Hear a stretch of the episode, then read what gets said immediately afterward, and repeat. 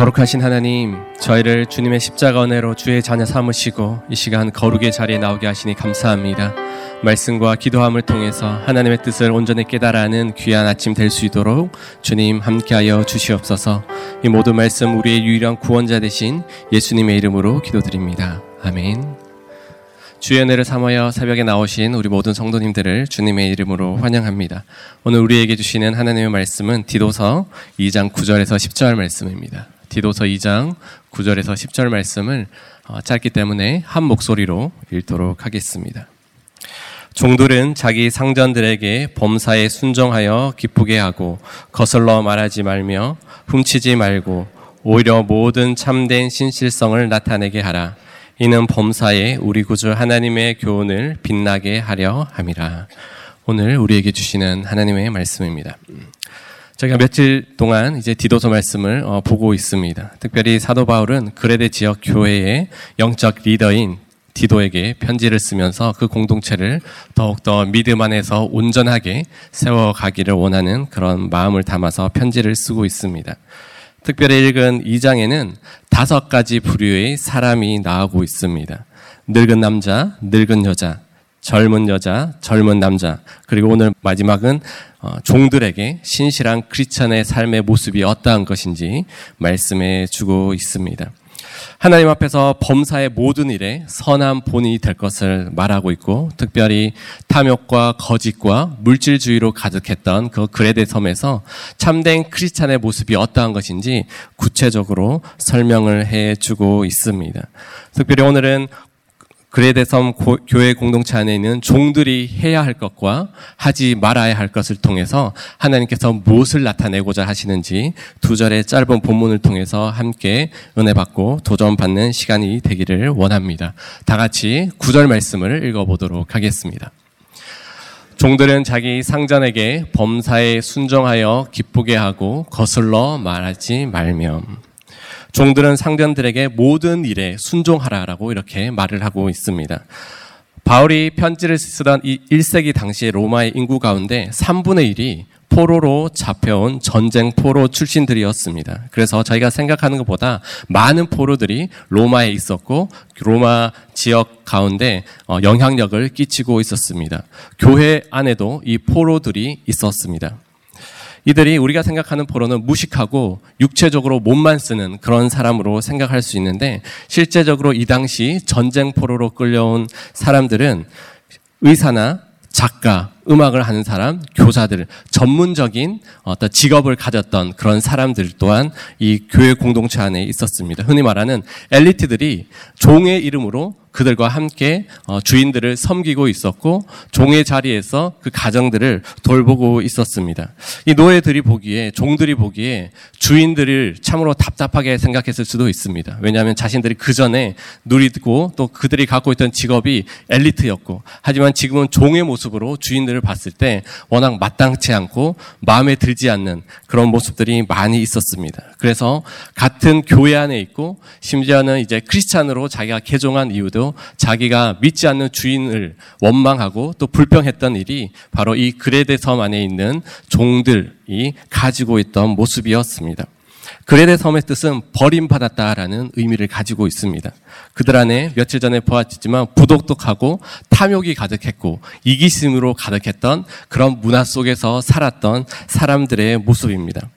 종들은 자신이 섬기던 대부분의 상전들에게 대항하면서 어떻게 하면 조금 더 편하게 일을 하고 주인의 눈치를 피해서 자기의 유익을 구할 것인지 생각했던 사람들입니다. 하지만 사도 바울은 이제 예수 그리스도 안에서 새롭게 된 그 사람으로서 하나님의 말씀을 믿는 그 사람으로서 더 이상 그런 삶을 살지 말고 더 이상 부정과 거짓과 탐욕의 자리에 있지 말고 말로써 저주하는 것이 아니라 온전히 순종하고 그 상전들의 말을 따를 것을 강력하게 말씀하고 있습니다.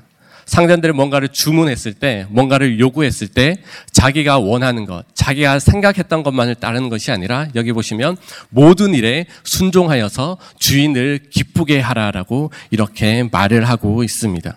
어떻게 보면 이것은 참으로 어려운 일입니다.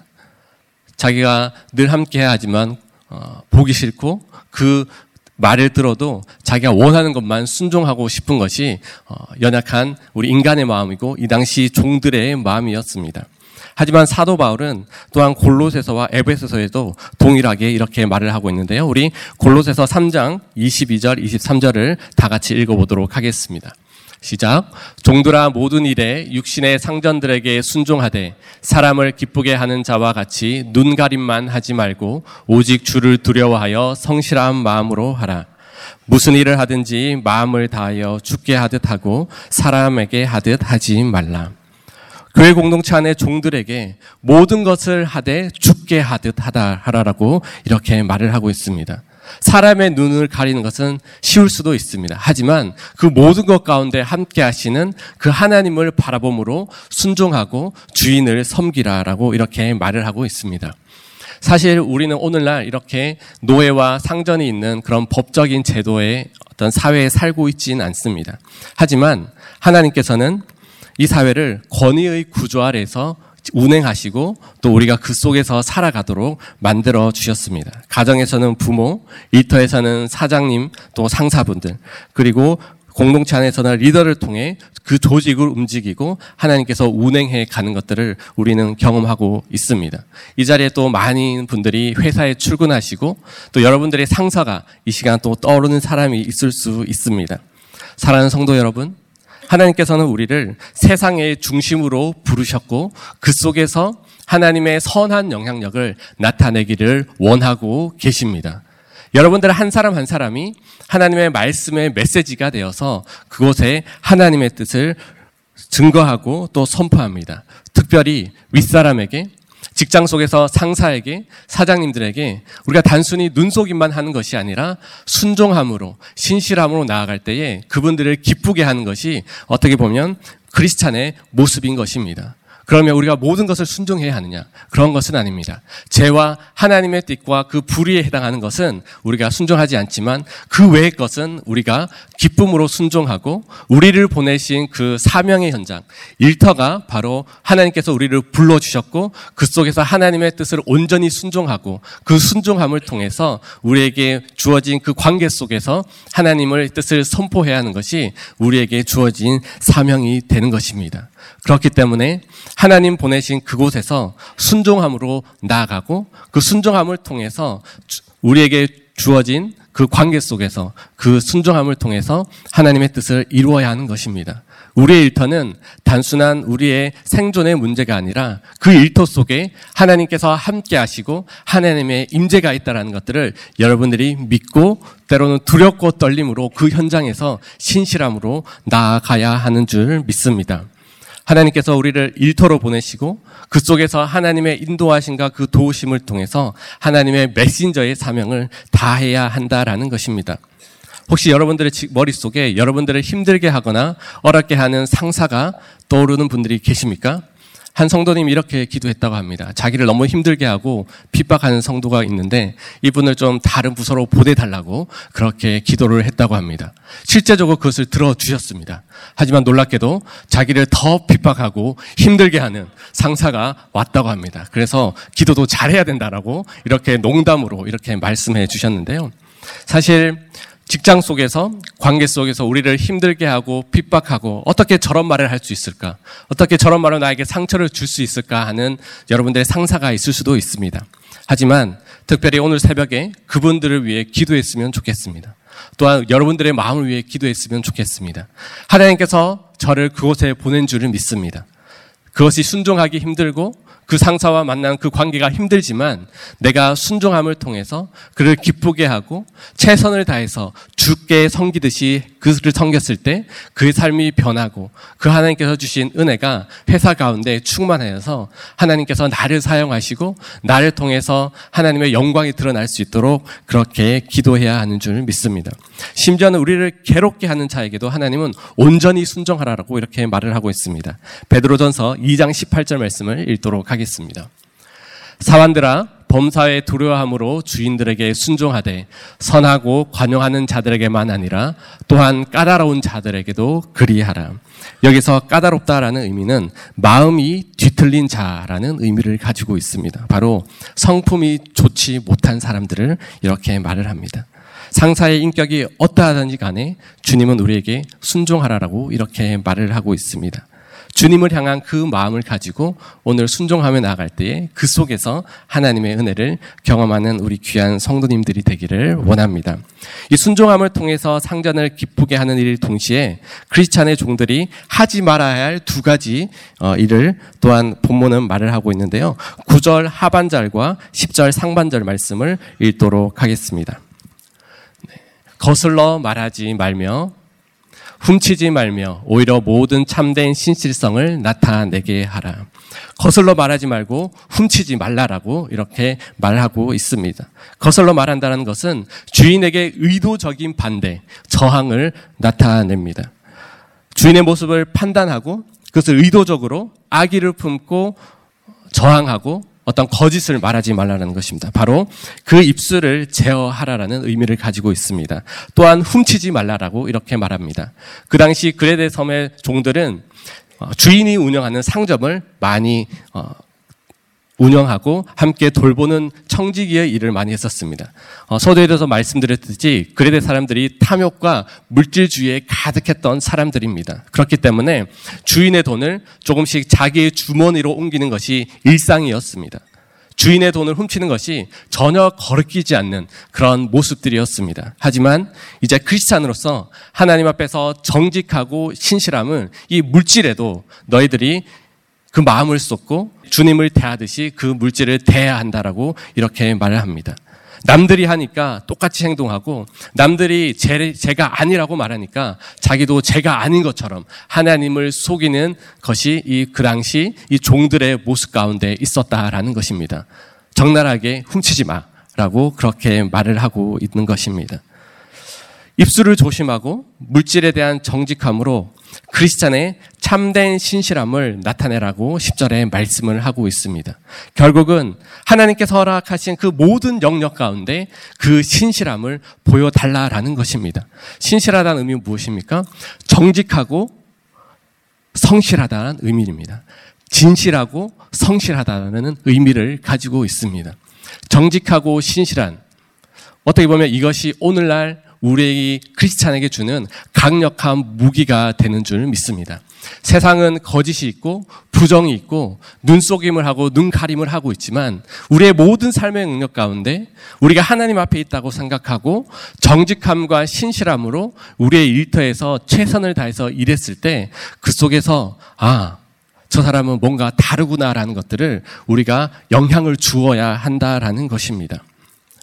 스펄전이 영국에서 런던에서 목회를 하고 있을 때 큰 저택에서 일하는 하녀가 이제 교 자기도 예수 그리스도를 믿으니 교회에 들어오고 싶다라고 이렇게 찾아왔다라고 합니다. 그래서 스펄전이 그 어, 어린 하녀에게 이렇게 물었습니다.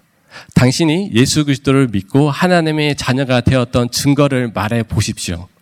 그래서 그 소녀는 참으로 당황해 했습니다. 그 소녀가 한참 생각하더니만 이렇게 말했습니다. 자기는 집 청소를 해야 하는데 그 집 청소를 하던 중에 과거에는 쓰레기를 구석에 몰아 넣었었지만 지금은 그렇게 하지 않습니다. 라고 그렇게 말을 했습니다. 스펄전은 그 말을 듣고 그 소녀를 안고 악수하며 교회 안으로 들어올 수 있도록 입교인으로 인정해 주었습니다. 삶의 모든 영역 가운데 참된 크리스찬이라면 하나님을 두렵고 떨림으로 진실함과 성실함으로 신실함으로 주님 앞에 서야 하는 것이 당연한 것이고 이 세상과 구별된 것이 우리의 모습이다라는 것입니다. 여러분들이 주변 사람들 가운데 어, 우리 당신이 새로운 교회 다닌다더니 역시 뭔가 다른 것 같아.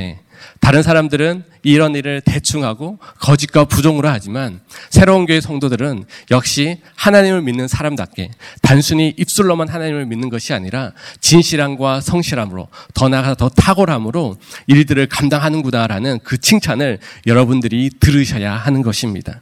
우리의 삶 속 가운데 끊임없이 겉모양의 화려함을 요구하는 것이 바로 사회의 모습입니다. 하지만 그것이 비록 화려하지 않더라도 진실함과 성실함으로 신실함으로 우리의 삶 가운데 날마다 순종하며 나갔을 때에 그 속에서 하나님께서 기뻐 받으시는 줄 믿습니다. 이렇게 종들이 상전의 말에 순종하고 그 입술과 물질의 깨끗함을 통해서 나타내고자 하는 것은 결국 바로 10절 하반절에 말씀이 있습니다. 다 같이 10절 하반절 말씀을 읽도록 하겠습니다. 시작. 이는 범사에 우리 구주 하나님의 교훈을 빛나게 하려 함이라. 우리가 상사의 말에 순종하고 모든 삶의 영역에서 정직과 진실함으로 나아갈 때 이 모든 것들을 통해서 결국은 구주 대신 하나님의 교훈을 빛나게 하기 위함이다라는 것입니다. 우리를 위함이 아닙니다.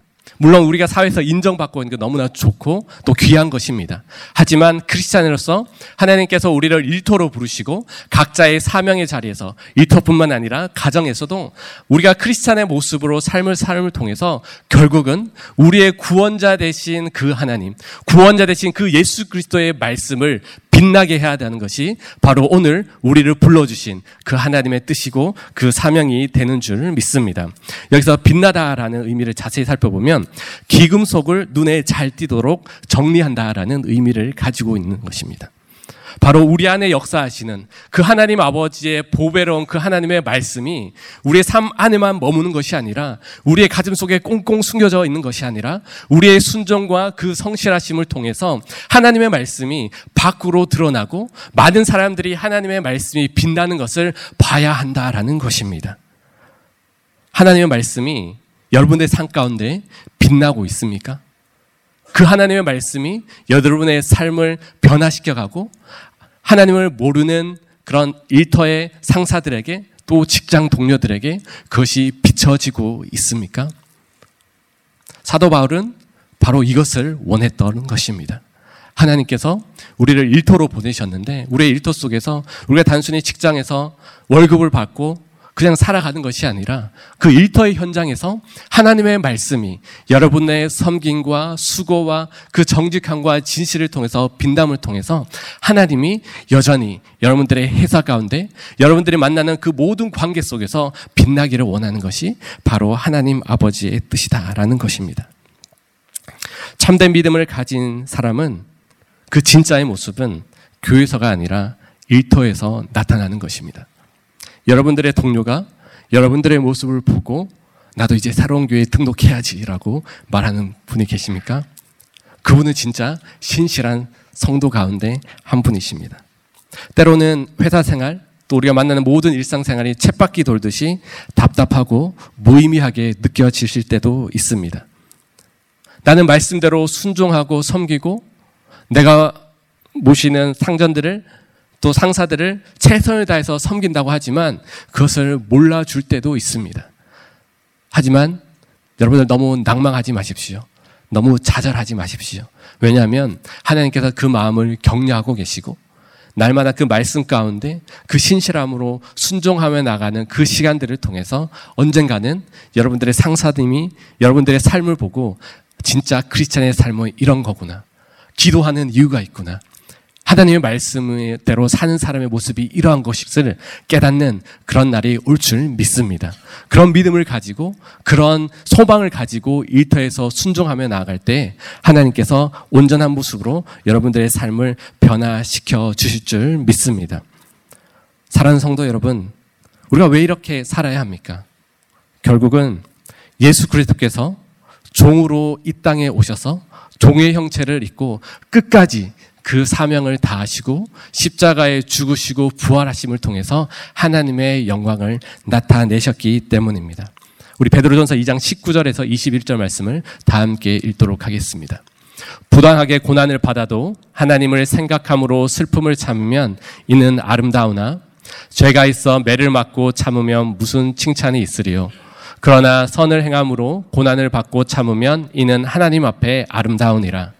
이를 위하여 너희가 부르심을 받았으니 그리스도도 너희를 위하여 고난을 받으사 너희에게 본을 끼쳐 그 자취를 따라오게 하려 하셨느니라. 일터 속에서 수고하고 애쓰고 때로는 크리스찬이기 때문에 고난 받는 것이 있습니다. 있다라고 성경은 말합니다. 고난을 피하는 것이 아니라 그 속에서 예수 그리스도께서 걸어가신 그 순종의 모습, 그 순종을 통해서 이루신 그 구원의 사건을 통해서 우리가 이제 예수 그리스도의 제자로서 예수 그리스도의 사람으로서 일터 속에 보냄 받았습니다.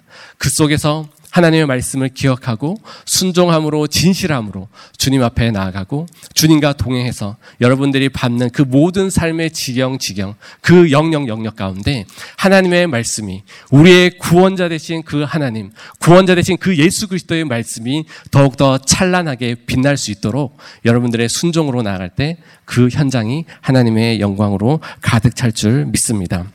하나님의 말씀을 마무리하도록 하겠습니다. 하나님께서 우리를 일토로 부르셨고 또한 많은 삶의 영역으로 불러주셨습니다. 관계가 때롭고 힘들고 피하고 싶을 때도 있습니다. 하나님 보내신 그 자리를 피하는 것이 아니라 온전한 순정함을 통해서 그 가운데 기쁨이 있고 특별히 진실함과 성실함, 신실함을 통해서 하나님의 그 말씀이 더욱더 빛나고 그 하나님의 영광이 빛날 수 있도록 그곳 가운데 귀히 쓰임 받는 저와 여러분들이 되기를 주님의 이름으로 축복합니다. 다 함께 기도하겠습니다. 거룩하신 하나님, 저희를 사명의 자리에 보내주시고 일터와 가정에서 하나님의 뜻을 깨닫게 하시니 감사합니다. 세상은 불의와 거짓으로 가득 차 있지만 주님 보내신 그 사명의 자리에서 거룩과 진실함으로 순종하며 나가게 하여 주시옵소서. 그럴 때에 살아계신 그 하나님의 능력을 저의 삶을 통해 드러나게 하여 주시옵소서. 일터 속에 역사하시는 그 하나님의 능력을 경험할 수 있도록 도와주시고 주저하고 염려하는 것이 아니라 예수 그리스도께서 걸어가신 그 길을 신실하게 걸어감을 통해서 하나님의 영광을 선포하게 하여 주옵소서. 하나님 또한 이를 감당할 수 있는 하늘의 힘과 능력과 하늘의 지혜로 충만케 하여 주시옵소서. 이 모든 말씀 예수님의 이름으로 기도합니다. 아멘.